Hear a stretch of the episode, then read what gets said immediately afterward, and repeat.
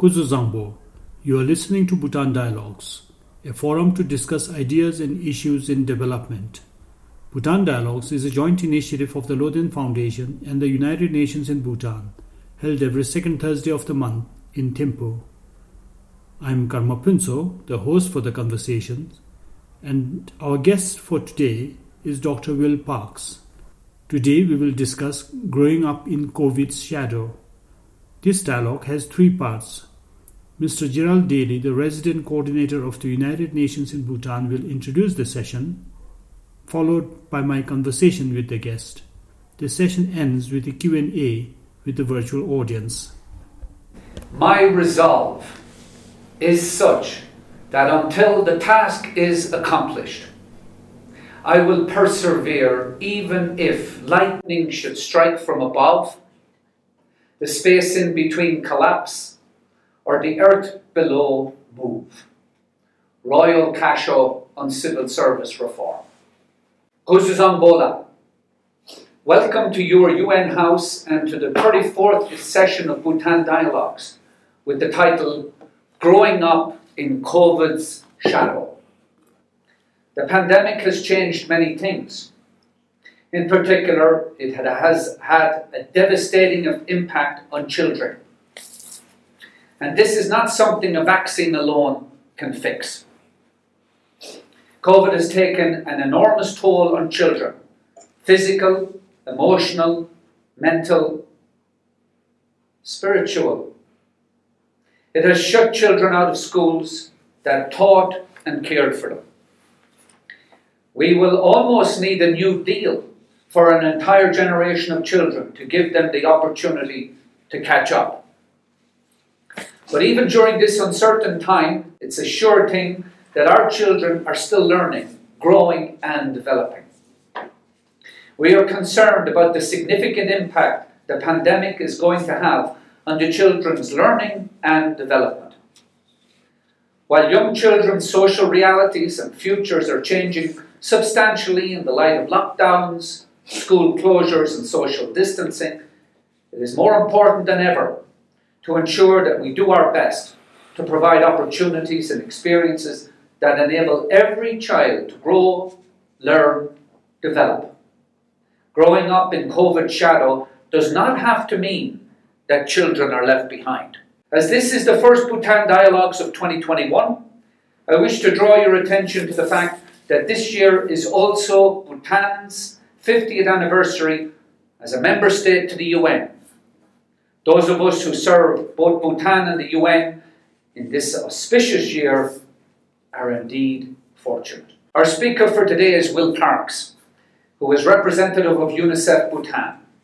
He has worked in over 40 countries over a 26 year period, leading the design and management of programs that have achieved results for children while building partnerships with communities, governments, civil society organizations, academia, the private sector, and media. Our host, Dr. Karma Phuntsho, is both a disruptive thinker and a social worker. In the way he promotes social entrepreneurship among the nation's youth, the vast majority of whom are either unemployed or underemployed. He is also a writer in digital residence for the Buddha Nature Project at Tsadra Foundation. My closing. In terms of your written questions in the chat box, please keep them short and focused. Seren Chuki will be compiling the questions and will read them out as usual so our speaker, Will Parks, can respond. I'll end with a quote from the Secretary General COVID 19 is not only a wake up call, it is a dress rehearsal for the world of challenges to come. The pandemic has taught us that our choices matter. As we look to the future, let us make sure we choose wisely. Tashi Delek and happy Losar. So, Dr. Parks, uh, welcome to the 34th Bhutan Dialogues. Um, even before COVID, uh, we have been living in the VUCA world, as they say volatile, uncertain, uh, complex, and ambiguous times. And then with COVID, we've gone through a tumultuous year. And uh, since our last Bhutan Dialogue session, We've had the second very long lockdown, the first case of COVID death. We have had a real community transmission. Quite a lot of things have happened here in Bhutan, and uh, it gives us more compelling reason to reflect and think. And Bhutan Dialogues is set up with the aim to think more, to discuss our ideas of human progress, to refine our development practices. We often say it's a platform to practice mindful listening and uh, right speech, courageous thinking. And uh, for today, uh, to talk about COVID and education, it's a great honor to have you because with your um, very strong background in public health, rich expertise in development, and now leading UNICEF here in Bhutan, you're the, the most appropriate candidate we can have for this session. So thank you for joining us. And as always, we always have the we have the speaker introduce himself or herself so that the audience knows a little bit about you, what kind of life you had until now to bring you to where you are, uh, any episodes, anecdotes that really shaped your life, triggered inspirations. Can you share this? Absolutely, and thank you so much, uh, Dr. Karma and uh, Jerry, also for having me here. And it's a real honor and privilege to be the first of 2021 in the Bhutan Dialogue uh, session. So, uh, let me just reflect a little bit about my life. I was born in the United Kingdom, uh, but I'm Australian by citizenship. So that already gives you a sense that my life has mm. been spent traveling a lot. Uh, and I'm very honored to have had those privileges of visiting many, many countries um, and also moving between the two hemispheres of the world frequently. My earliest sort of memories of of why I'm where I am now is that I was given some leadership responsibilities, um, even in primary school. Um, and then on to my secondary school, I became head of both of those schools and, and moved into leadership positions um, from that point onwards. And for me, leadership is an extraordinarily important uh, honor that I've had through my whole career. And maybe when we talk about the books I've chosen, we can come back to some of the reasons why leadership to me is so important. And, and I'm still learning to be a leader. Jim Grant, who was the executive director of UNICEF, um, probably one of our most famous executive directors, had a huge influence on my life, uh, as did my father, who was a professor of mathematics.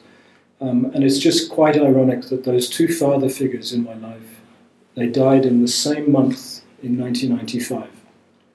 Um, that really was the launch of my career at the time. Um, and I'd always dreamed of being a UNICEF representative, even when I was at school. Uh, just a few years back, we had a 30 year reunion from my secondary school. And my colleagues and friends from there were saying to me, What do you do now? I said, I'm a UNICEF representative. And they could still remember at school that that's what I said I was going to be. well, congratulations. So, um, of course, another great shape in my life is is Ranjana, my my wife, um, my soulmate. Um, she's a yoga practitioner, so you can get a sense also of the the spirituality that I have in my um, life at the moment through her, um, and of course four children who have caused tremendous pride through the years, and they're doing really well. And again, they're spread around the world. Now. So, really, it's a journey of a leader um, who's had the privilege to make friends in 43 countries um, and have the honor to put children at the front of all of my efforts. Last year, ever since um, the, the travel restrictions were imposed on us for good reasons, uh, I've actually had a lot of opportunity to reevaluate my life, think and reflect on what should be the real sort of goal, purpose of my, the rest of my life, and what could be done to enhance it, to achieve the goals. I'm sure you had plenty of re- reflection as well. So if you look back at the COVID period we had of some 11 months or so, I think almost 12 months now since uh, uh, closing the borders in March last year. What would you say is the most important, or even few important lessons that you learned, that insights you sort of came up with, perhaps to even further develop your leadership skills? Yeah, I, I think the last year, as we have all experienced across the world, has has challenged many of our assumptions of the way life was. Um, and now I think we're seeing opportunities to reboot um, how we do our work, how we deal with families, how we deal with travel, for example. Um, for me, I was always wanting to write a book about leadership. So in the lockdown period, I started writing this straight away and have built um, a manuscript now that needs a lot more work, but that's one of the things that have kept my my mind engaged in, in the lockdown. But I think just looking at how Bhutan has managed with the lockdown, you know, I I really applaud the leadership of His Majesty. Um, when I looked across the world at different leadership models that we were seeing coming from various countries, Bhutan can be very, very proud of the way in which the, the epidemic was handled here um, and uh, you know, extraordinary leadership I saw from the king uh, inspired me further to write this book, um, which working title of which is Compassionate Leadership, and I'll come back to that maybe later. Uh, I think one of the things that for me as a leader it was really important was the care and support that I could give the staff of UNICEF but by extension, um, the rest of the UN through my colleagues in the other UN teams, and just making sure that they were knowing that there was always support and empathy being offered and sympathy also mm. through these very hard months um, mm. that they were trying to work and deliver results for children also. Uh, so that compassion in leadership I wanted to practice much more, mm. so I, I pursued that. When can we expect the book?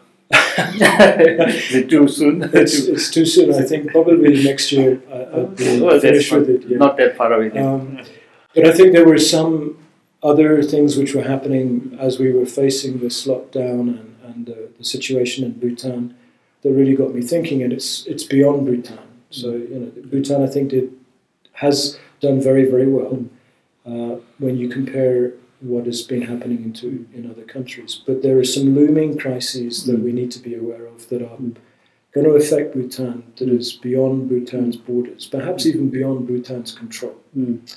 Even though they're a member state of the United Nations, and recognizing 50 years this year of mm. Bhutan's engagement with the United, United Nations is great. But the last three decades across the world, we have seen extraordinary advancements in human development. And Bhutan has been extraordinarily impressive in the gains that it has made. 1950, in the country, the, the life expectancy was 36 years. And now we're looking at something like 68, 69 years mm. in the space of five, five decades.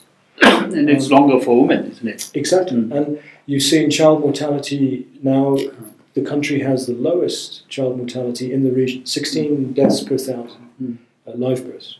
Tremendous progress. You've got almost universal uh, primary education with gender parity, which is mm. phenomenal. Yeah, for higher education, I think there are even more women than men. Another pattern which should be yeah. you know applauded. But um, there are the reasons that has happened is mm. because we've managed as a globe to see um, the lifestyle and, and earnings of, of countries, it's becoming more uh, equal. Uh, and that has driven progress because there's been less inequality developing over the world. And we've also seen new technologies, new deliveries, uh, HIV treatments, insecticide treated bed nets. We've seen uh, advocacy for getting girls into schools. These have transformed countries uh, by, by these two things reduced inequality and technologies that have advanced progress, even in poor countries. What has worried me is that all of this great work and progress could be undone mm. because of COVID and because of what is happening geopolitically um, in the world today. Mm. I, I, was recently reading an article about um, vaccinations for COVID So far, there's 128 million vaccines have been given, have been actually injected into the human population. But 60% or so of all of those are in just 10 countries. So we, we've got a really disproportionate vaccination process of the world going on here, Mm. where the vast majority of countries have, have not started vaccinating and will not start vaccinating for many, many months. Mm. So we've got to really uh, think about the world in terms of its equality. Mm. We're seeing it played out with Mm. the disproportionate number of vaccinations happening in just 10 countries. So, uh, when you look at vaccination, or even before vaccination, the impact of COVID, you mentioned um, things beyond Bhutan or beyond the control of Bhutan. I think a lot of us here we know about the impact of COVID through anecdotes, through personal stories.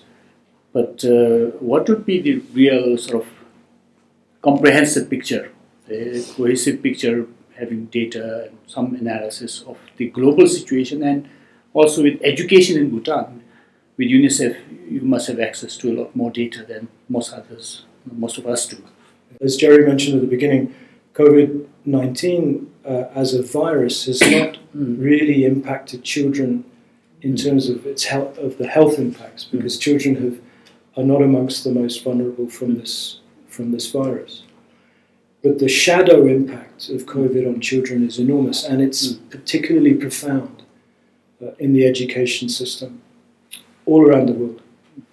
So, back in March last year, when COVID was really hitting its heights in terms of, of fear and, and rapid spread, and it's still rapidly spreading and resurging in many places, but 182 countries in the world decided in March last year to have national school closure, nationwide closure of learning institutions. 182 countries. That affected the learning of 2.4 billion learners from preschool to tertiary.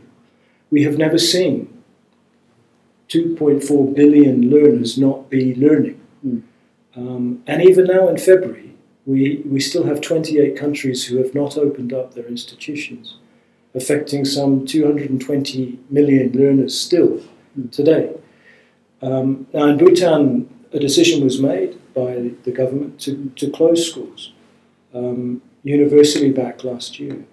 It was not a recommendation made by UNICEF, it was government by government deciding to do that.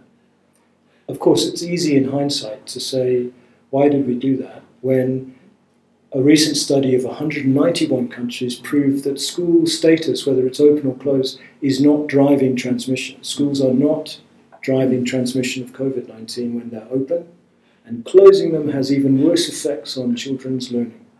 So I think um, education systems around the world have really, really been hit hard. And we will see probably the after effects of this in years to come in terms of children who were just on the cusp of staying in schools when those schools were closed, they will not come back. And it's always the most vulnerable and the poorest that affect, or get affected first. Even when classes 9 and 12 were opened back in July last year and progressively through the second half of last year, we could see the statistics in Bhutan 180,000 children out of school, doing remote learning.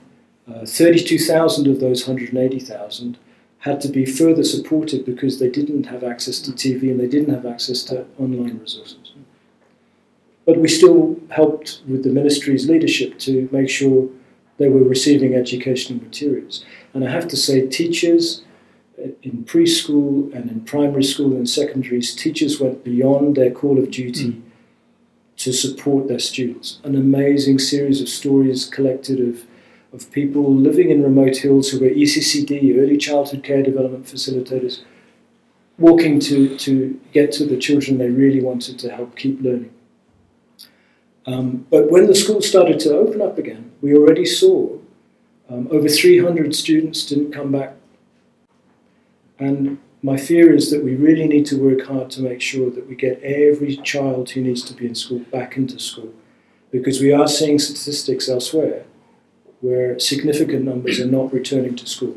Why? Because they have been married in a child marriage. Why? Because they've taken a job because of necessity.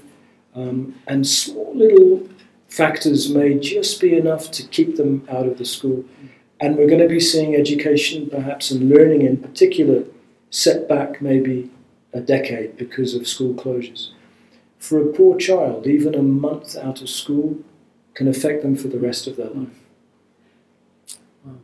I thought the numbers were much higher. You say 300 were left out when the schools reopened. Yeah.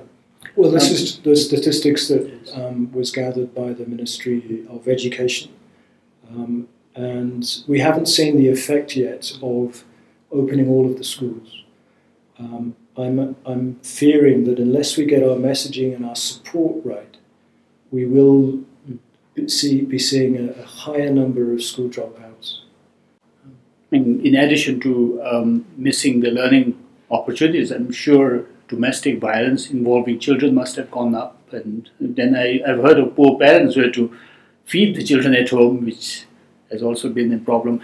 But Well, uh, just on that, we, we know if you compare data that Renew, uh, one of the civil society organizations, was collecting uh, in 2019 compared to 2020, cases of gender based violence increased by 36% Mm. in 2020 compared to 2019. Now, you can obviously see that lockdowns and restrictions and stress and mental health, loss of jobs, children out of school, not learning, um, has had a, a traumatic effect on families. And to see that increase in gender based violence is symptomatic of some of the stresses that are happening. Consultations with, with children and with our discussions with partners around the country in terms of what is happening, what has happened to children during lockdown, they themselves also have been facing some severe problems. Uses of hotline Mm. to talk about mental health issues has been five times the amount um, than we've seen in, in previous years. So, given all these um, problems in the shadows of COVID, the indirect uh, difficulties or problems that COVID has created, with hindsight, knowledge, and insight, what would be the best way as we go forward in terms of school management? Even uh, towards the um, around the beginning of the COVID restrictions, there were suggestions that the approach to school closure should be differentiated, meaning there shouldn't be across the board nationwide closure at once. Um, what are other options the state has, the schools have to, in some ways, actually, keeping the children at school is perhaps safer than letting them go home. So, UNICEF must have thought through this. Uh, what would be a better way? Learning lessons from the past. Well, I, th- I certainly think that the, the Ministry of Education had done a lot of homework, Mm. um, and we were obviously supporting some of the thinking that was happening last year. Um, and we've seen in other countries lessons learned, and all of those lessons were shared and, and discussed. Um, as we see schools starting to be reopened now, which is great, and, and of course that all began in July last year, that's one of the lessons learned. You progressively open um, with a fallback plan should you want to close it again. Um, I want to repeat the fact that a recent study, global study, showed that even if you keep schools open, it doesn't change the transmission rates of COVID. Um, so we should really be now striving to open up all education facilities in Bhutan Mm. With all of the safety measures that we know work. And we've seen that can be done. And I think in Bhutan we have the, the type of society in which people will follow the regulations. Um, and we just must make sure people understand that even a progressive opening, we should end up with all schools reopened as soon as possible. This requires, for example, investment in water and sanitation facilities in schools, and this is a really good investment to be making regardless of COVID. Mm. Right? Um, we should be really helping teachers mentally prepare and support teachers, psycho social support for teachers, because they're going to face some real difficulties coming back in terms of not having been teaching for a lot for a year or so, and their care for children and seeing the ch- children probably struggle when they come back. We need to help teachers prepare and be supported, and of course we need to help the children themselves. Not only come back into the classroom, which by all accounts thousands of them are desperate to do, um, but they're also going to need catch up. They've lost a year of really you know solid education um, many have been doing the remote learning, but it's really not as sophisticated as it can be in the classroom. So there's some catch up that has to be done. What would be um, the strategies that you would recommend for such catching up? There's lots of months of work that there needs is, to be and, done. and we've got to carefully not overload children and teachers as well in terms of doing that. But I think in terms of um, reshaping the curriculum so that the the learning that needs to be taken now is a, a, very sophisticated curriculum. And the Ministry of Education has already revitalized its curriculum, it's prioritized, it's trimmed. So it's, it's lightened the, the content in terms of what is absolutely essential. And I think that's how you can catch up because you've got less to cover. But the, what you're covering is the most important. So that's one. And I think in terms of uh, children investing their time, um, we also need to be thinking about what we've learned through the COVID experience is that we may be able to have a blended approach so that you can do not only lighten the content and make it essential, but you can have children learning at home and really problem solve themselves and bring that knowledge to the classroom. So this is an opportunity to transform the way in which Mm. teaching is done, but also, most importantly, how learning is done. So I think these two things are, are important. So, how home schools, do you think will be good?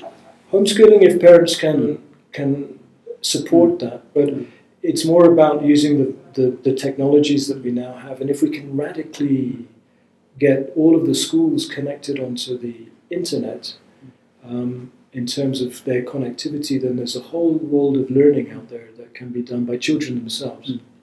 The only caveat to that is we must make sure there's safety measures to protect children with this online exposure. Yeah. But I just want to go back to your other point about uh, the decision that was made to shut all schools. Uh, now that we're seeing them open up again, we can really have parts of the country where schools should not be shut, even if we have community transmission returning. Mm. Um, and I know from the Ministry of Education's work with the Ministry of Health, there was quite sophisticated risk mapping done very early on, which showed that there are quite a few schools in different parts of the countries that are very low risk. And I'd just be urging the government to not consider closing schools again nationwide. Mm. If there's school closures, it should, it should happen because of whatever risks there are in localized areas. We need to have school closure as the last resort. Um, well, if there was a very good risk management mapping done, I'm just curious why that was not uh, um, used. Uh, Bhutan's uh, topographic uh, situation, uh, valleys being isolated itself, actually helps quite a lot in stopping these transmissions. If you perhaps create nice checkpoints at the passes and the borders. But I want to go back to you, um, the topic about educational reforms. Recently, His Majesty has now issued a command to um, reform the education system. You brought up the importance of digitizing educational material. Um, what would be, from your point of view, um, the best way for Bhutan to um, to reform? Um, there's at the moment, I think, two major thoughts. One group arguing that our education system is not producing graduates that will meet the labor market demands. The other actually arguing no, education is for self development of the pupil. It shouldn't be just based on the skills needed in the market. Which group of thought would you promote? Uh, I think you'll know my answer would be it has to be a blend. Um, I want to I want to start with this concept that um, when we're thinking about transforming the education system here, uh, we should focus on learning. Learning should be the, the the result of education, um, and I think the His Majesty's Kasho is really signaling that we have to be thinking about how will our children uh, be able to live in the 21st century. They have to learn a whole range of things which are not necessarily the current content of our education in Bhutan at the moment. Um, the fixation with you know taking exams and passing exams and just getting through that. Um, I think we all agree that that has to change because there's a lot more to life than just passing grade 10 and grade 12. Mm. Why we can't be thinking about building an education system that allows the child to learn wherever he or she is and build an education system that delivers learning to the child online, through TV, through experiences that are outside of the school physically. Uh, use the schools as places like uh, sort of residential where your share, children are able to share what they've learned outside of the school. Uh, assess learning rather than take examinations. And I'm really pleased that the ministry actually have introduced a global framework, um, globally based framework that allows to follow a cohort of students every mm. three years and assess their learning. It's not exam based. It's really mm. examining whether they are learning life skills, for example.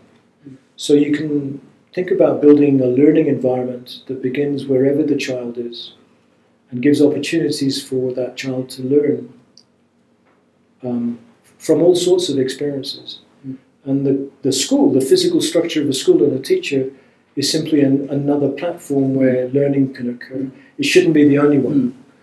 Cultivating a, li- a culture of lifelong learning and an interest in learning is what we want an education hmm. system to produce. And a generation after generation of problem solvers and people who can live with each other and solve problems together, Mm. I think is really, really important as a set of principles. Hmm. I very much like uh, your use of problem solvers. That's why I often say um, when I talk about the Buddha introducing a strategy for problem solving in life, the same page. I mean, I use this imagery of um, two pots. One education system, perhaps the one that we currently have, is about filling that pot. the other one is more from uh, the Buddhist uh, theory of a lamp in the pot. That we have to break that pot so the lamp can actually sh- shine. So perhaps there is more of that. The second uh, uh, process we need to cultivate rather than focus on filling the pot, uh, which seems to be the norm in the schools at the moment. I think one other um, insight I have for for how that learning journey can really be of, of value and, and support for Bhutan. Neuroscience, the, the study of brain Yes. formations and, and how our brains work has radically transformed our understanding of how important the early years of life are. Far more than the later years of life. Unfortunately for us, it, we're not going to learn as well as we did when we were. And that's not to say we can't keep learning, and we should um, keep learning um, throughout our lives. But neuroscience has shown us that the, the brain development in the first five years of life is never repeated again in our, life course. Investing in early childhood education is an extraordinarily powerful way to change to change a nation because you're preparing children to get ready for learning at school through games and dance and, and all sorts of great interactions that we're now seeing being delivered in the country, in, in Bhutan, but to only uh, 25% of the population of that age group. We've got to rapidly expand access for all children around about the ages of three to five to get into early childhood education facilities. And it doesn't have to be a physical facility. We're showing in remote parts of the country that facilitators can go and go foot by foot and, and help, or online in little WhatsApp groups, and parents can help. Hmm. Parents have a crucial role to play. But I think the, the learning system and how to transform learning in Bhutan can be really radically improved if we give access to all children in their early years to learn, because that fits with when the brain is changing and expanding in extraordinary ways. The second window of opportunity to really focus in on is the early teenage years. Because at that point, the brain starts to interconnect within itself. So, problem solving and social skills are really important to embed when a child's adolescent brain is going through this second rapid and massive change. So we have these two windows. If we invest in these two, as much as we can, quality learning uh, and stimulation, etc., will will transform Bhutan. And yeah. I think the, the Kasho from His Majesty is pinpointing that's yes. what we need to mm. invest in. Mm. Um, and we're hoping with the ministry to try and make sure that all, all the schools get connected to the Internet of Good Things um, with appropriate safety measures for online security, etc., so that uh, schools all around the country can utilize what's on the, the World Wide Web, which is extraordinary opportunities for children to learn. Yeah, I've also been reflecting on these two stages of um, youth. In fact, uh, UNICEF has been involved in setting up uh, early childcare and development centers. Uh, Loden have also helped uh, Loden or worked for Loden to set up five. And COVID has been a real challenge for these ECCD centers. That the facilitators, as you mentioned, had to uh, reach the children remotely. Um, and in case of preschool children, I don't think uh, virtual learning or digital tools would be really helpful. In fact, I think that there's too much uh, influence of digital technology on the young child's brain at the moment. so I don't know how much we can uh, promote that. Then for the um, early teenage, adolescence again, I have been meeting young people on and often a lot of them come with uh, inadequate, let's say, sometimes even none of the sexual health awareness, the kind of hormonal changes their body is going through they seem to have very little information about substance abuse and alcoholism, which they are going to slowly get exposed to at that stage. And then also social media literacy. Now, we know so many underage children are on Facebook and other media platforms here but they don't really know what is and what is truth. They don't know how to process this. And I think there is serious, and there will be more, problem of um, screen addiction what would be your solution to that? Uh, UNICEF must have been thinking about these problems for the youth. Last year, uh, I wrote a, an op-ed for I think it was Kuensel and specifically pinpointed the dangers of this exposure to online mm. learning. Um, of course, it, it, was absolutely valuable as a component of making sure children could continue to learn. But you're absolutely right. Unless there is um, parental understanding of what needs to to be discussed with your child about how much online time they have, what they're doing online, unless technology companies and governments are setting standards and regulations and safety precautions, unless teachers and children themselves are understanding how to use online materials, um, you are running risks by just leaving people to be connected. Mm. Um, we want children to, to interact, and online is just one opportunity for them. But they, you're absolutely right, they have to understand as children and, and as parents, we need to guide and understand ourselves. Technology companies and social media platforms have to be um, securing and, and making sure things are safe. Um, and uh, government needs to be setting standards and regulations. So all of these things have to come together. But I, I would want children to get access, but it has to be you know, everything in moderation. Mm. Um, and I think we're also seeing in other countries, um, people in COVID times have just been online. That's all they've been. And they're really struggling to interact coming out of yes. lockdowns because they haven't seen people for a long time and, and their skills to interact are have been shaped by their online experiences. Um, I wouldn't deny online interaction, but I'd just keep it as a, one of the many elements of learning and interaction that there is. Um, and encourage parents, particularly, to have honest discussions and conversations with, with your children, as I do, I, I do with mine, to say, is everything okay? Um, who are you seeing? Is there any anything you need to talk to me about? So a lot of parental guidance. That um, I want to uh, come to one of the things that we discussed. Um, a couple of months ago when we had a conversation. Now, with one of the things that is happening as a COVID shadow is um, the economic difficulties, the financial difficulties that marginalized, disadvantaged groups face, and a lot of children are within that group. So, in terms of social protection schemes, um, our relief efforts definitely work so well.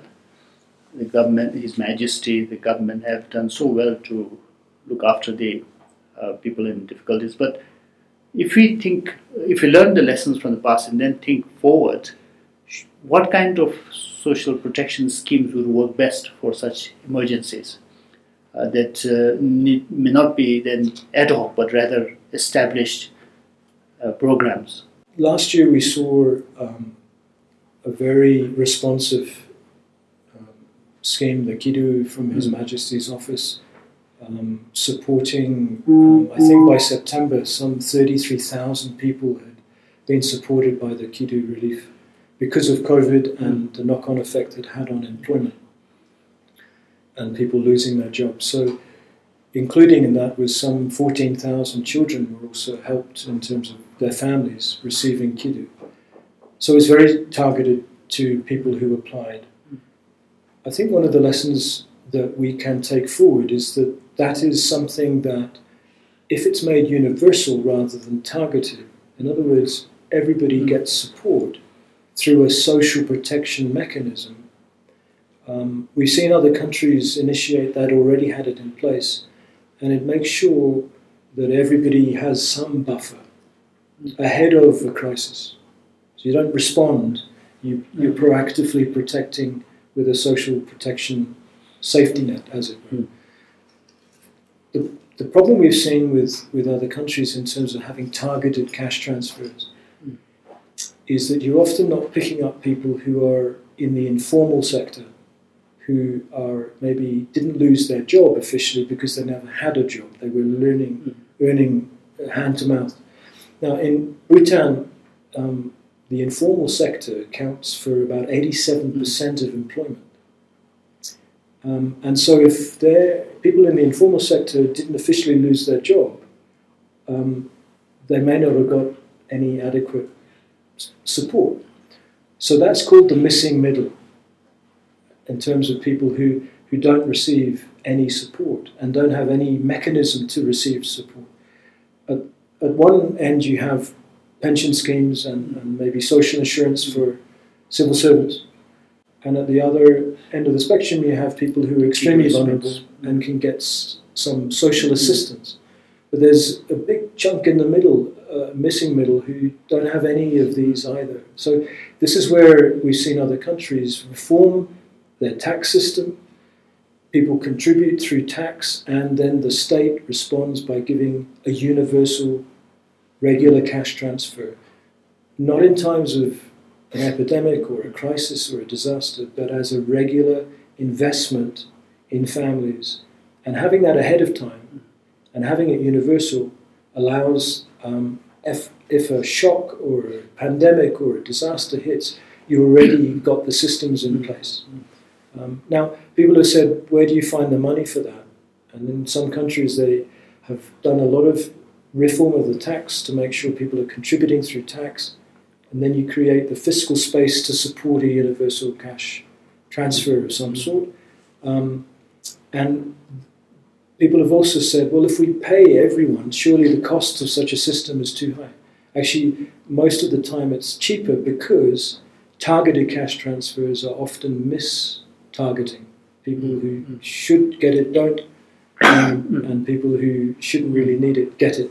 So there's there's a lot of error in targeted cash transfers as opposed to universal. But I think one of the uh, main questions, as you rightly pointed out, would be where do we get that money? And um, recently, we have read in news about uh, government's austerity plans to sort of cut off uh, the budget for uh, school uniforms and stationery. Some 12,000 children who are in need wouldn't be getting those. What's your take on that? Or should the state's response be to that? Um, Yeah, this is this the right way of practicing austerity? Or? it's been shown um, around the world in lots of different crises that are that are not maybe triggered by a pandemic, but are a knock-on economic effect. So when we looked at austerity measures that were done during the 1980s in structural readjustments, uh, many many governments decided that it was better to take money out of the social sector to try and keep the economy alive. Um, uh, we saw it again in the Asian economic crisis, and we saw it again in the global financial crisis. Um, and we have seen it in other countries because of COVID. There is, there is decisions that occur where people think we have to drive the economy, and the only place to look for that money is trimming the social sector budget. But Dr. Karma, one of the things I, I've always said in, in the years that I've been working is that budget to a social sector is, is not an expenditure, it's an investment.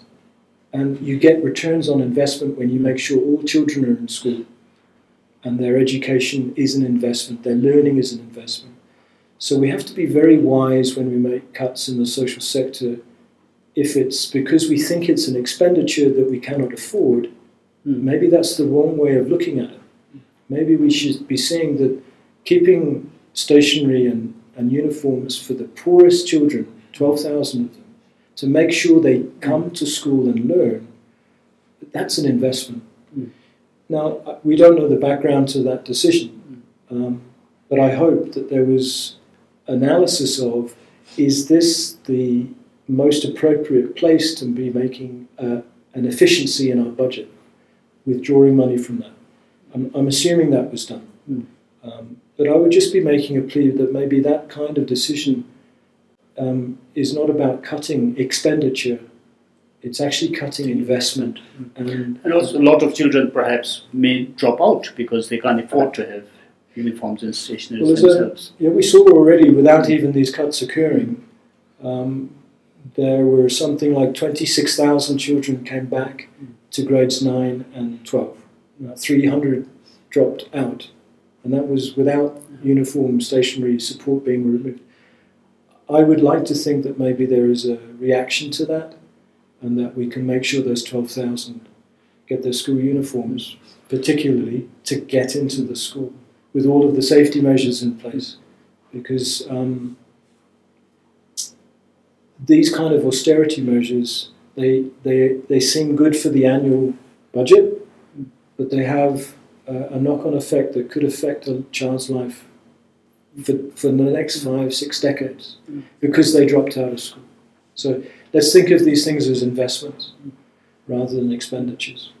Yeah, I was also thinking about the constitutionality of a practice like this because the constitution guarantees that people will have access, children will have access to basic education. Now, what does basic education mean? Should stationaries and textbooks be part of it, or is it just tuition? if stationaries are supposed to be part of basic education that the state has to provide, perhaps the government should provide the stationaries and not cut the budget. Anyway, our time is up, so my final question that I ask all the uh, guests what do you do to keep your leadership roll up? what do you do to keep yourself mentally and physically fit, agile, and smart? Well, I'm very privileged to be living in Bhutan and, and have great support from from my wife and and from the team, UNICEF team, and the wider UN family, um, and of course colleagues in the civil society and, and government. So that interaction has um, been really important to me to to be able to get through the the last year or so. Um, of course, having been a traveller all of my life. Um, two or three months ago, during pre the, the lockdown that just happened, uh, we drove past the airport in Paro. Mm.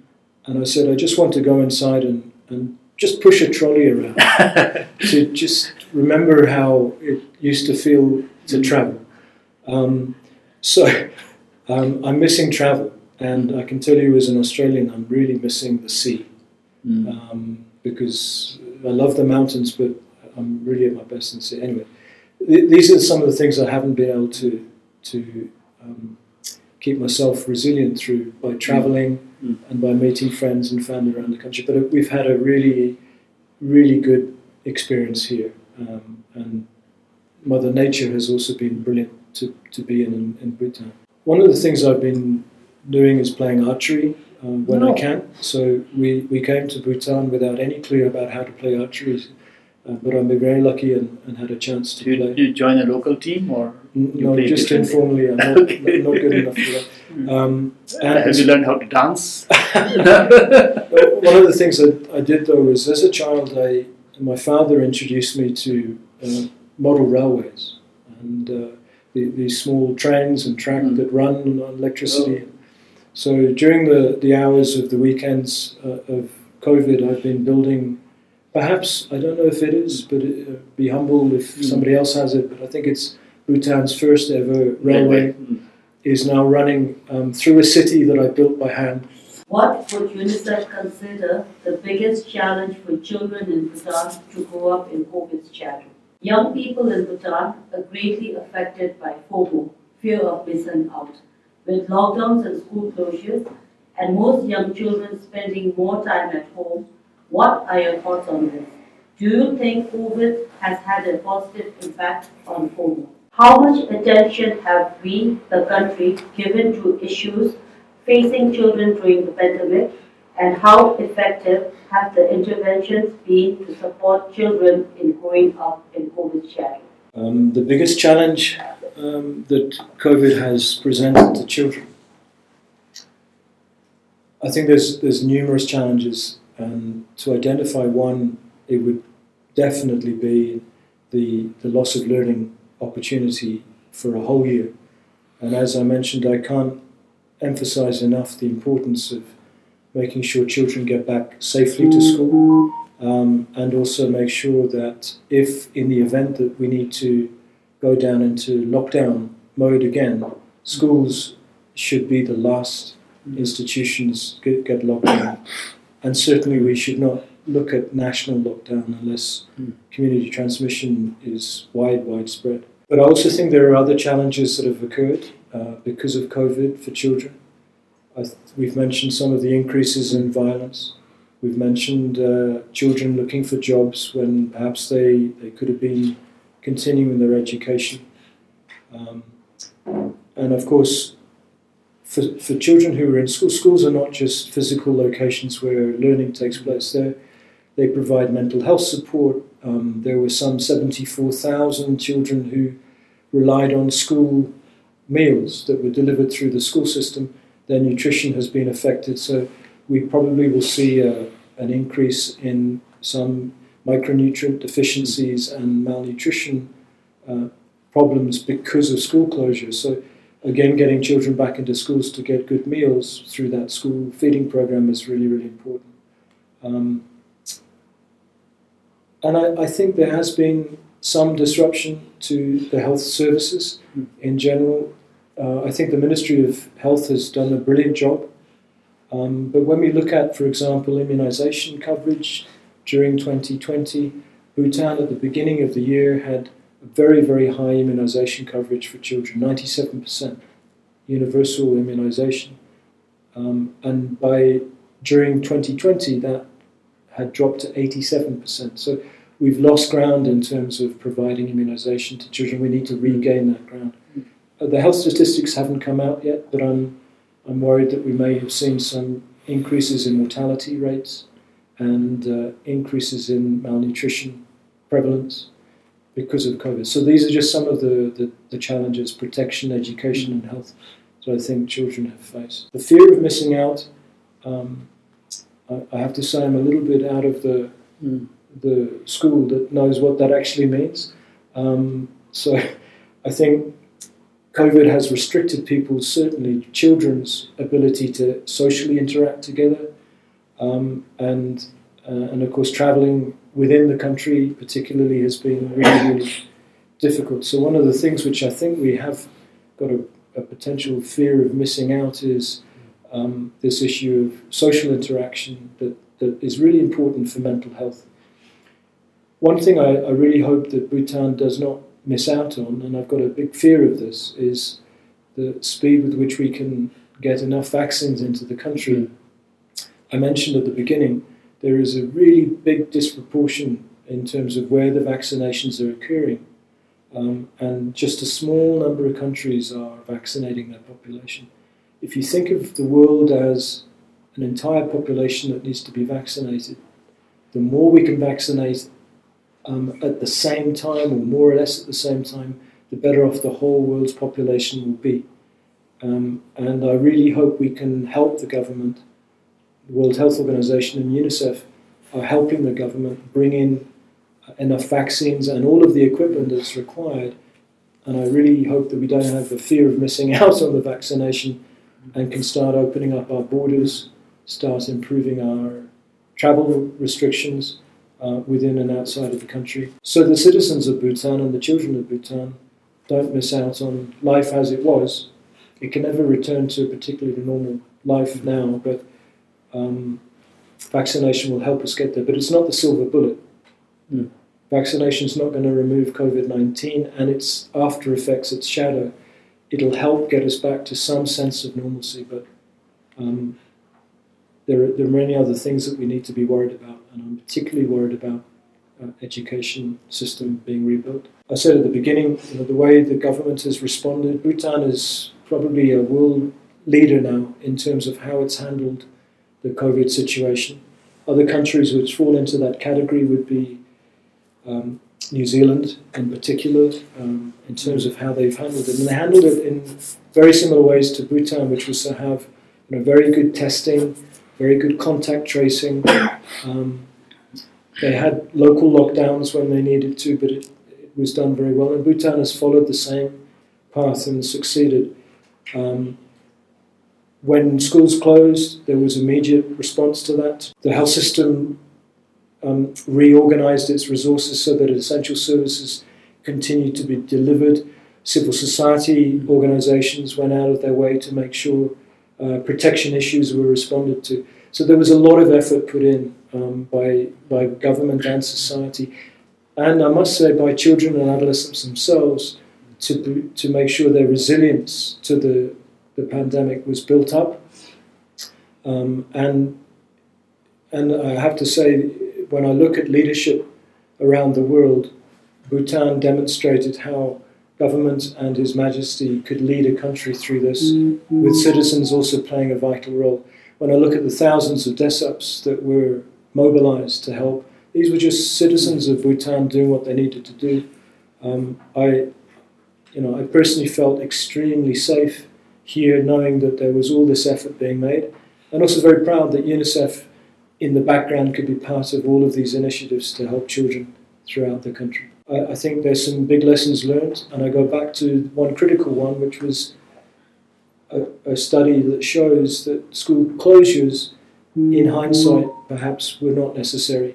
We could have kept everyone in school, and particularly in, in the majority of parts of the country which were not hotspots, we could have kept schools open. That's a lesson learned let's take that lesson now and move into 2021 and make sure we do everything to keep schools open. Um, I would like to add something to the former question of fear of missing out. Um, if it is about fear of missing out in social interactions, learning opportunities, it's a very positive thing to have. Uh, to be worried that you would miss an opportunity. But uh, one of the things that young people, if there are audience uh, people in the audience who have this problem. I think uh, the fear of missing out on social media is a very dangerous uh, mindset. That you are worried that you will miss out on something and would want to perhaps scroll down every friend's page to find out everything and be up to date with uh, what your friends have eaten or where they've been and so forth. That sort of thing can really sort of uh, draw you in and waste a lot of your time. So I think uh, social media fear of missing out is not a healthy trend. I think one should have the courage to just drop it. Speaking about education reform, where do you believe the reform needs to focus?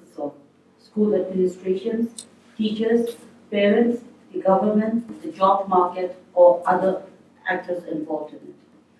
The fifth question, what kind of impact have you observed as a result of COVID on the mental health of children? How should the country address this growing problem that children are growing up? The, the reform question um, has pinpointed a lot of elements of what a reform should be. And I, I wouldn't be picking any particular piece. Actually, what the question has inside it is a, to- a reform in totality, which is what you'd want to see.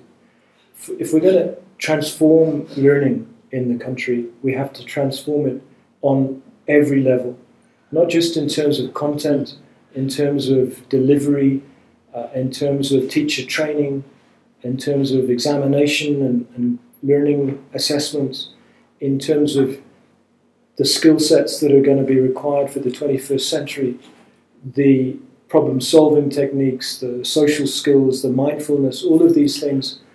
Parents have to play a role, um, teacher training colleges have to play a role, um, policymakers have to play a role, uh, the support mechanisms around communities for learning have to play a role. So it, it would how, if we're going to make a significant leap in a, in learning in the country, a reform must be in, in its totality. That takes a lot of work, but goodness me, it's worth it in terms of, of making sure children get into to early childhood, right from the time even pre-birth. Uh, we're thinking about how that child's brain is going to develop inside the womb, the good nutrition for mums at that time.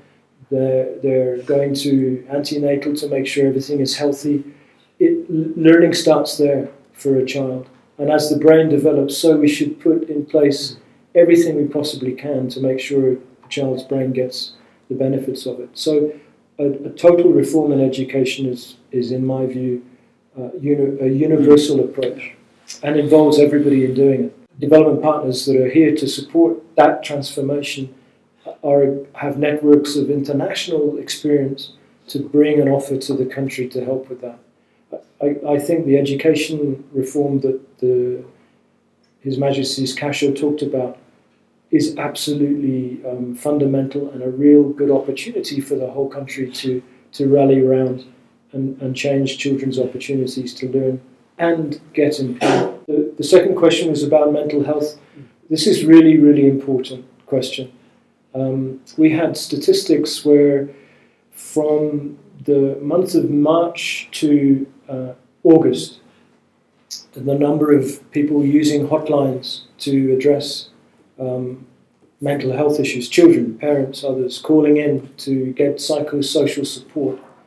Um, when we ran a campaign just for a month in mid October to mid November, the number of calls was five times more because people became aware of mental health issues and where to seek help. So, one of the, the, the, challenges that we have is firstly to recognize that there are a lot of mental health challenges that people are going through. Helping them then seek the psychological first aid and the psychosocial support mechanisms, that's the second thing that must be done in terms of making sure people have access and can access mental health support. Without raising awareness on it and without giving opportunity for people to reach out for help, I'm very worried about statistics that may come out in a few months' time that will show that we've got an increase in suicides, we've had an increase in self harm, we've had an increase in substance abuse. Um, and I would rather we proactively try and prevent those numbers increasing by making health, mental health, a really strong priority, make it multi sectoral in its solution, and make sure services are available to people who need help. And now we can do that even in lockdowns because we've had remote psychosocial support services from school counsellors, uh, from civil society uh, organisations delivering help. Um, and I'm, i really applaud all of those efforts that the governments and civil society did. But I'm, I'm sure, uh, probably some of the listeners would agree with me, the mental health of children and adolescents and families as a whole, we must make it a national priority to safeguard against increases in all of these problems violence, drug abuse, self harm, and God forbid, um, suicide. Uh, well, thank you. So I think uh, the education reform has to be pretty comprehensive. Um, and only then perhaps we will be able to bring a real change because uh, in many cases we have had these interventions which are quite compartmentalized, uh, works in silos, and that's why the intended uh, impact never happened. Education had many projects and many phases when they did um, revisions and uh, even re- reformation of curriculum and pedagogy and so forth. But uh, this time, we, let's hope that it will be a comprehensive uh, uh intervention. Um, with that, uh, brings to the um, closure of this session. We offer you two um, titles as a token of appreciation. Can you tell us which books you chose and Sure. why? Yes, these are the, the Yeah. two books or the, the posters. Well, I'll, I'll start with this one. Uh, I'm sure many people um, connecting in are familiar with this.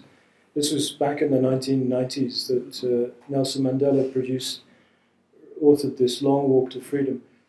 You know, and for, for two reasons, this book was such a significant part of shaping my thoughts about leadership. Firstly, Nelson Mandela is probably, perhaps after Mahatma Gandhi, the, the next most moral and passionate leader that the world has ever seen. And was also, secondly, a champion of, of human rights um, and never gave up. So his story in this book particularly showed me that you have to have tremendous resilience as a, as a leader. You have to have a vision and a passion and a humility about you um, to take whatever's given at you in, in tough times and keep coming back. So his his book about Long Walk to Freedom is uh, really shows a and demonstrates a leadership style that is uniting.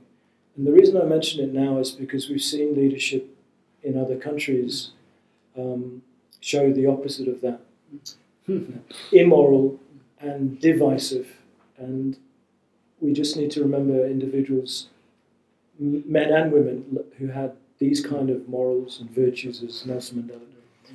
The second one is on leadership as well. It's by John Maxwell, who's kind of a, a contemporary uh, scholar of leadership. And he talks about leadership in a way that really appealed to me when I first read this book about having five different stages. First, you have you're a leader because of the position that you might hold. It's a title, but those who never progress beyond that lowest level of leadership in terms of thinking, "I- I'm the boss, therefore you follow me, that's not leadership. He then talks about permission as the second level. Permission is all about building trust and respect so that people give you permission to be their leader. It's really important that you reach that stage. The, the third is about production, which is where leaders should be producing results. Uh, and then the interesting part of this is the, the last two levels that he talks about, higher and higher levels that you can get to. The fourth is about people development. And to me, this is captured by the very simple phrase that great leaders create leaders. Mm. So you give opportunity and you support and you allow people to grow as leaders themselves. And the fifth he calls the pinnacle, which is having, in, in, to extend this, great leaders who create leaders who also create leaders. So you're looking at a leadership philosophy that is compassionate and that is always creating opportunities for anyone to be a leader. So these two books on leadership, I thought, um, have been very influential on, on my journey as a leader. Um, and both of them talk about lifelong learning of leadership. So the moment you think you know everything is that full vase you talked about earlier. That is that is not a leader. Any leader who says I know everything has given up leading. Thank you for sharing these two titles. And um, when in the future I have to list three books, I hope the third one will be by somebody called Will Parks. uh, thank you very much for joining us today as a guest. And um, what we have learned from you is, I think Bhutan, uh, on the whole, has done so well in dealing with the COVID problem. Uh, just one casualty out of 850 something patients is already quite an achievement. And um, um, we have set a leadership uh, role for the world. But then there's a much bigger uh, unseen problem of the shadows of COVID, the many things that you shared with us. And perhaps this is a good time for us to discuss and brainstorm on how we can really minimize these uh, indirect uh, problems that COVID has caused and even response to COVID has caused. Um, so um, it was a very, very fruitful discussion. As uh, today's uh, uh, focus was mostly on education, especially school education, school education has to be very universal. It's a universal need as well as a universal right. I have this uh, Bhutanese or Buddhist saying, Chwe dame kun la top tang yu. Knowledge is no owner. Everyone is entitled to it. Thank you very much for joining us and uh, good evening.